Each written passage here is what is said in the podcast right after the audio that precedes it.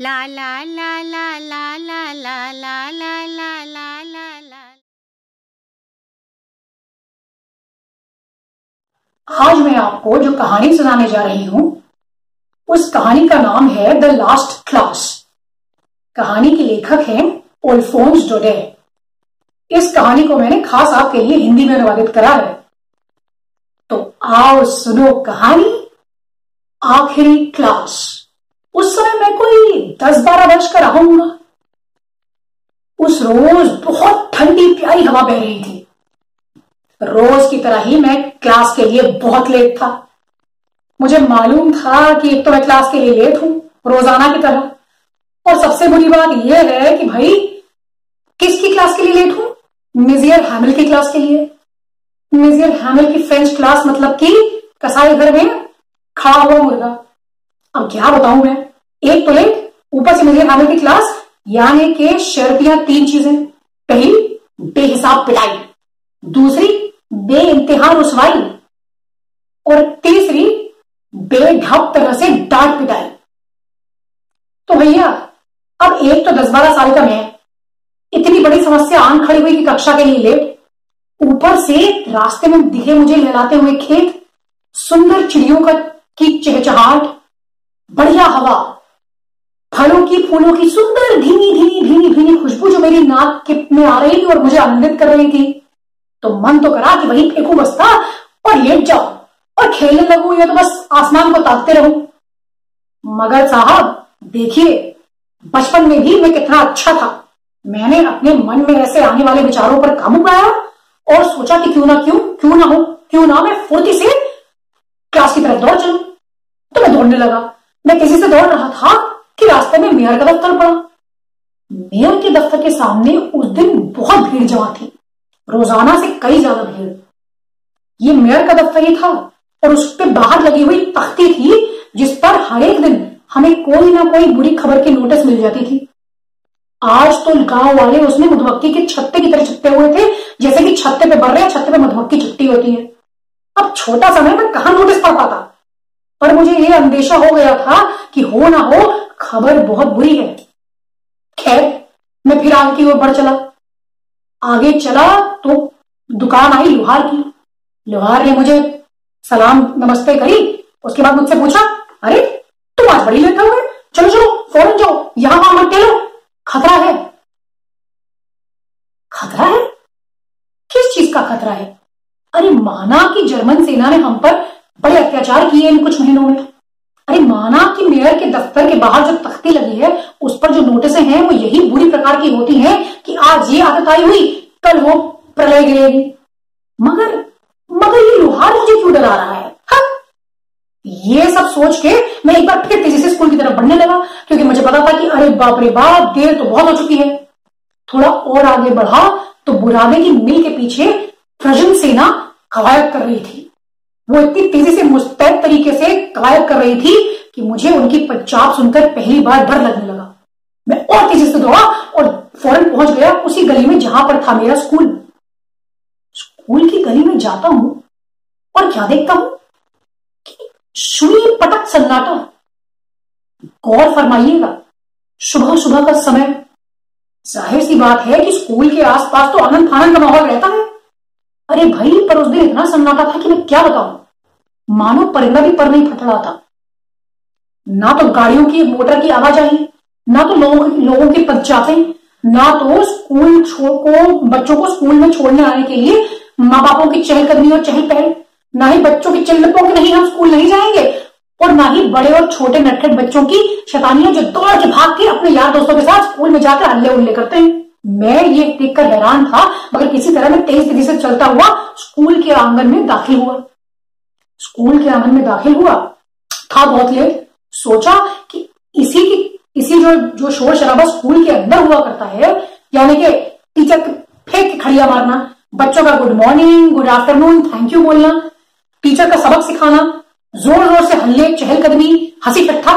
मुझे लगा कि इसी सवेरे के शोर के से कवर लेते हुए चुपचाप जाकर मिजिर हानल की क्लास में बैठ जाऊँगा। क्लास के सामने जाता हूँ तो क्या देखता हूँ कि पूरी क्लास ठसा ठसा ठस भरी हुई है। मेरे यार दोस्त तो पहले ही जाकर अंदर बैठ गए। और और मिजियर हैमिल तो वहाँ तैनात हैं। रोज़ाना की तरह शोर शराबा भी नहीं मच रहा है स्कूल के प्रांगण में। यानी कि कवर तो मैं ले ही नहीं सकता उस शोरगुल का। लिहाजा, मुझे दरवाजे से इस बार खिड़की से नहीं बल्कि दरवाजे से क्लास के अंदर जाना था। मैं चुपचाप जाकर डांट की प्रतीक्षा करते हुए दरवाजे के पास खड़ा हो गया। उसके बाद एक अजीब घटना घटित हुई। मिस्टर हैमिल ने मुझे देखा, क्लास की ओर देखा, फिर मुझे देखा और मुस्कुराए बोले, फ्रेंड्स, आओ, अंदर आ जाओ और अपनी जगह लो। मिजियर हैमिल। मिजियर हैमिल जैसे इंसान, जैसे सख्त अध्यापक मुझे प्यार से बोल रहे हैं। इतने प्यार से। मैं चुपचाप अंदर गया बगले झांकते हुए और सबसे कन्नी काटते हुए जाकर अपनी सीट पर बैठा तो मैंने देखा, अरे, पीछे की पंक्ति की तरफ़ तो पुराना डाकिया। फौज से रिटायर हुआ हवलदार, कई पुलिसकर्मी पोस्टमैन साहब, पुराना दूध वाला जो कि अब बूढ़ा हो चुका है, ये सब भी हम लोगों के साथ बैठे हुए थे।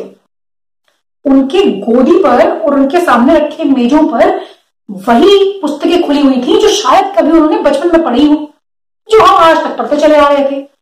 फ्रेंच भाषा की वो पुस्तकें। थोड़ा थोड़ा आभास तो हुआ कि कुछ गड़बड़ है, क्योंकि क्लास में एक अजीब सी मायूसी गमगीनी का माहौल था। एक अजीब सी शांति थी। कुछ कुछ चुभने वाली, कुछ तो अजीब था पर मुझे पता नहीं क्या था। मैं चुपचाप जाकर बैठ गया और बैठा ही था कि मिजर हैमिल ये जाकर प्लेटफॉर्म पर खड़े होकर अपनी जगह ली। मिजर हैमिल को मैंने उस समय पहली बार इतने गौर से देखा। दरअसल उस दिन मिजर हैमिल क्लास लेने जो आए हुए थे, वो तो वो तो वो तो उसी ड्रेस को पहनकर आए थे, वो नीली वर्दी को जिसको पहनकर परेड की सलामी ले, लेते थे? या तो फिर परेड की अगुवाई करा करते थे? या तो फिर जब प्राइज डिस्ट्रीब्यूशन सेरेमनी होती थी स्कूल में यानी कि पुरस्कार वितरण समारोह उसमें आया करते थे? मिजिर हैमिल जो उनकी पोशाक वो पहनकर खड़े थे। सब लोग चुप थे। मेरी नज़रें बाकी सब की तरह मेजर हैमर पर टिकी हुई थी। मेजर हैमर ने मेज से चौक का टुकड़ा उठाया। पीछे मुड़े ब्लैक बोर्ड की तरफ़। फिर वापस आगे मुड़ गए, हम सबकी तरफ़। और बोले, मेरे बच्चों, मेरे दोस्तों, आज से एल्सेशियन फ्रेंच नहीं पढ़ेगी। ये हमारी फ्रेंच की आखिरी क्लास है। हाईकमांड से ऑर्डर आ चुके हैं। कल से लोरेन और एल्सेस के सभी स्कूलों में जर्मन पढ़ाई जाएगी, न कि फ्रेंच। ये क्लास मेरी आखिरी क्लास है। इस क्लास को लेने के बाद मैं यहाँ से दूर, बहुत दूर चला जाऊँगा। मेरी गाड़ी मेरा इंतज़ार कर रही है और मेरे घर परिवार वाले सारा सामान बाँध रहे हैं।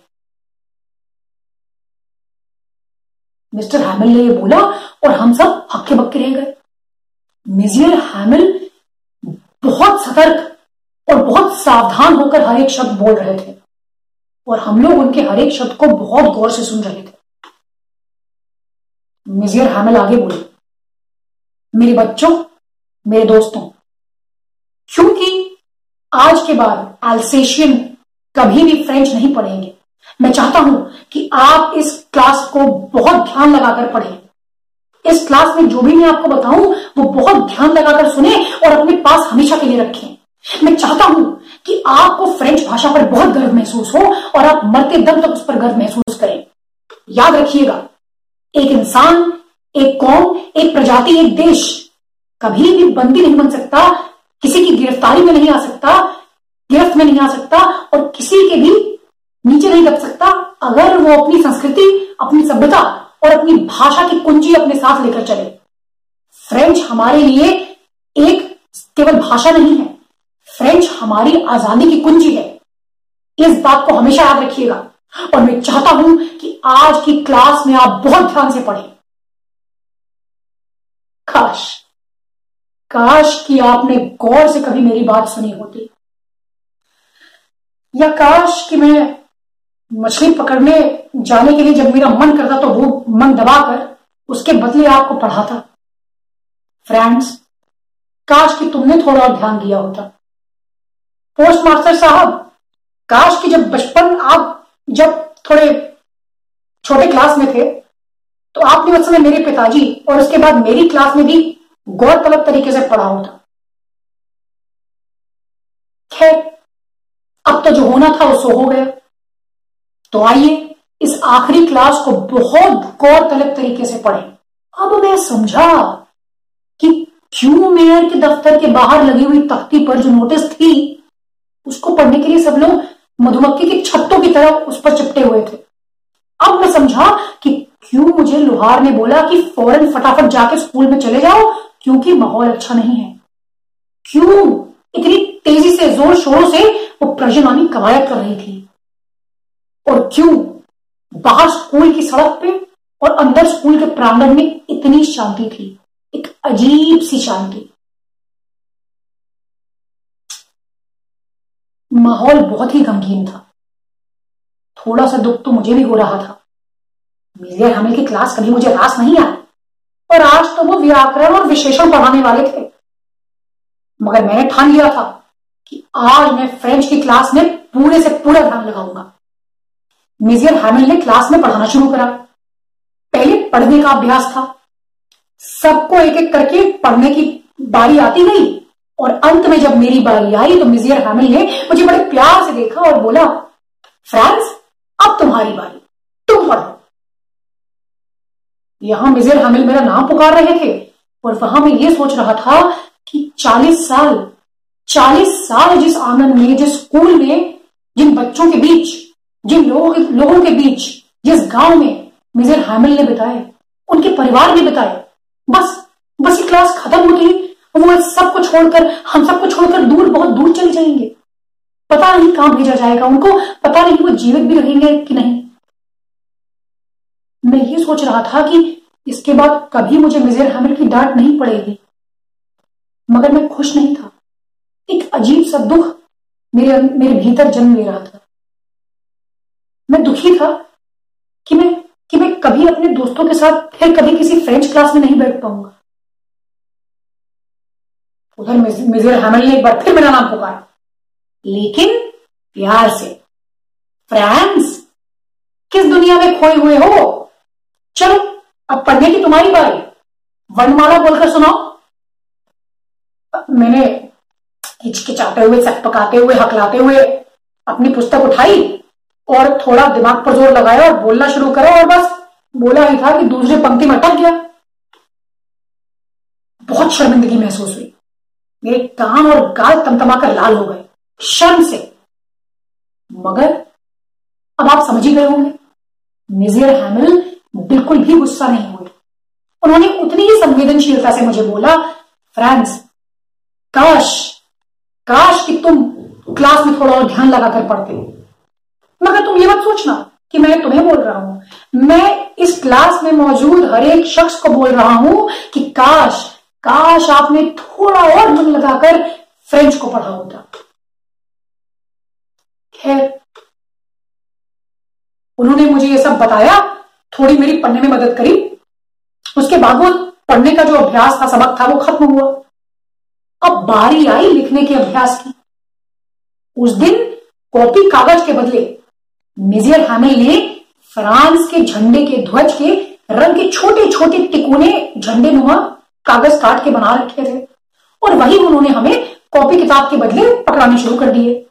हर एक मेज में, हर एक इंसान की गोद में, उसके हाथ में एक एक झंडा था। लाल, नीला लाल नीला लाल, नीला, कुछ सफ़ेद। उसके बाद मिजिर हैमिल ने लिखने का सबक, यानी कि अभ्यास शुरू करा। सबने अपने अपने हाथों में कलम या पेंसिल उठाई और बेइंतहा लिखना शुरू कर दिया। सच बताऊँ, उस दिन एक अजीब सी कशिश थी उस क्लास में। दुखी तो मैं था ही, मगर साथ साथ बहुत सतर्क था। मुझे उस दिन पहली बार मिजियर हैमिल का कहा हर शब्द समझ में आ रहा था। सारा व्याकरण, विशेषण सब कुछ समझ में आया। यहाँ तक कि वर्णमाला भी याद हो गई। लिखने की बारी आई तो उसमें भी मैंने बहुत अच्छे से मन लगाकर लिखाई करी। मुझे लगा, शायद मिजियर हामिल की बातों में कोई ना कोई सच्चाई है। काश काश मैंने थोड़ा सा मन लगाकर पढ़ाई की होती। तो आज क्या पता ये दिन न देखना पड़ता। अक्सर ऐसा ही होता है। इंसान को लगता है कि अगर अगर उसने कोई चीज़ समय रहते कर ली होती या उसका भरपूर फ़ायदा अच्छे से उठा लिया होता तो शायद उसको इतना पछतावा ना होता। मैं बहुत दुखी था। मैं बहुत दुखी था कि इसके बाद मेरे हामिल की कभी शक्ल नहीं देख पाऊँगा, कभी उनकी आवाज़ नहीं सुन पाऊँगा। पर मेरा जो छोटा सा मन था, बच्चे सा मन था, शायद वो इस सबको सोच समझ नहीं पा रहा था। बस एक अजीब सा दुख महसूस कर रहा था। क्लास खत्म हुई। जैसे ही क्लास खत्म हुई, मिजिर हैमिल ने अपनी पुस्तक बंद करी। क्लास में अभी भी स्वी पटक सन्नाटा। था हम सबने भी अपनी पुस्तकें बंद कर कर एक कोने में रख दी। बाहर स्कूल का गेट खुला, क्योंकि इतनी शांति थी तो गेट खुलने की आवाज़ अंदर तक आई। खटपट खटपट खटपट। प्रजन आर्मी के बूट्स की आवाज़। प्रजन फौज अब हमारे स्कूल के अंदर दाखिल हो चुकी थी। मिजियर हामिल ने फटाफट अपना अपने मुँह से पसीना पोछा। उन्होंने हम सब की तरफ़ देखा। हम सबने भी मिजीर हामिल की तरफ़ देखा। मिजियर हामिल मिजियर हामिल ने चौक उठाई मेज से। हम सब की तरफ़ पीठ दिखाई बोर्ड की तरफ़ देखा और बड़ा बड़ा, बड़े बड़े अक्षरों में लिख दिया वीव ला फ्रांस उसके बाद मिजियर हामिल एक बार फिर हम सब की तरफ़ मुड़े और हम सबको संबोधित करने के लिए उन्होंने मुँह खोला। वो कुछ बोल ही नहीं पाए। क्योंकि वो बोल ही नहीं पा रहे थे। उनका गला अवरुद्ध हो चुका था। हम सब चुपचाप बैठे उनको एक तक देख रहे थे। मिजियर हैमिल एक बार फिर कुछ बोलना चाह रहे थे। उन्होंने दोबारा मुँह खोला। कुछ कुछ शायद बोल बोल भी रहे थे कि कि कि उनका गला अवरुद्ध हुआ। से देखा मैं, शायद पोस्ट मर्सिस के आँसू आ रहे हैं। हवलदार तो सुबह सुबह रो भी रहा था। मुझे काटो तो खून नहीं। आखिरकार मिजर हैमिल ने एक बार फिर मुँह खोलने की कोशिश करी हमको संबोधन कर, संबोधित करने के लिए, मगर वो कुछ कह ना सके। उनके चुपचाप दो आँसू टपके और उन्हीं अश्रुपूर्ण आँखों से उन्होंने हम सबको इशारा करके बोला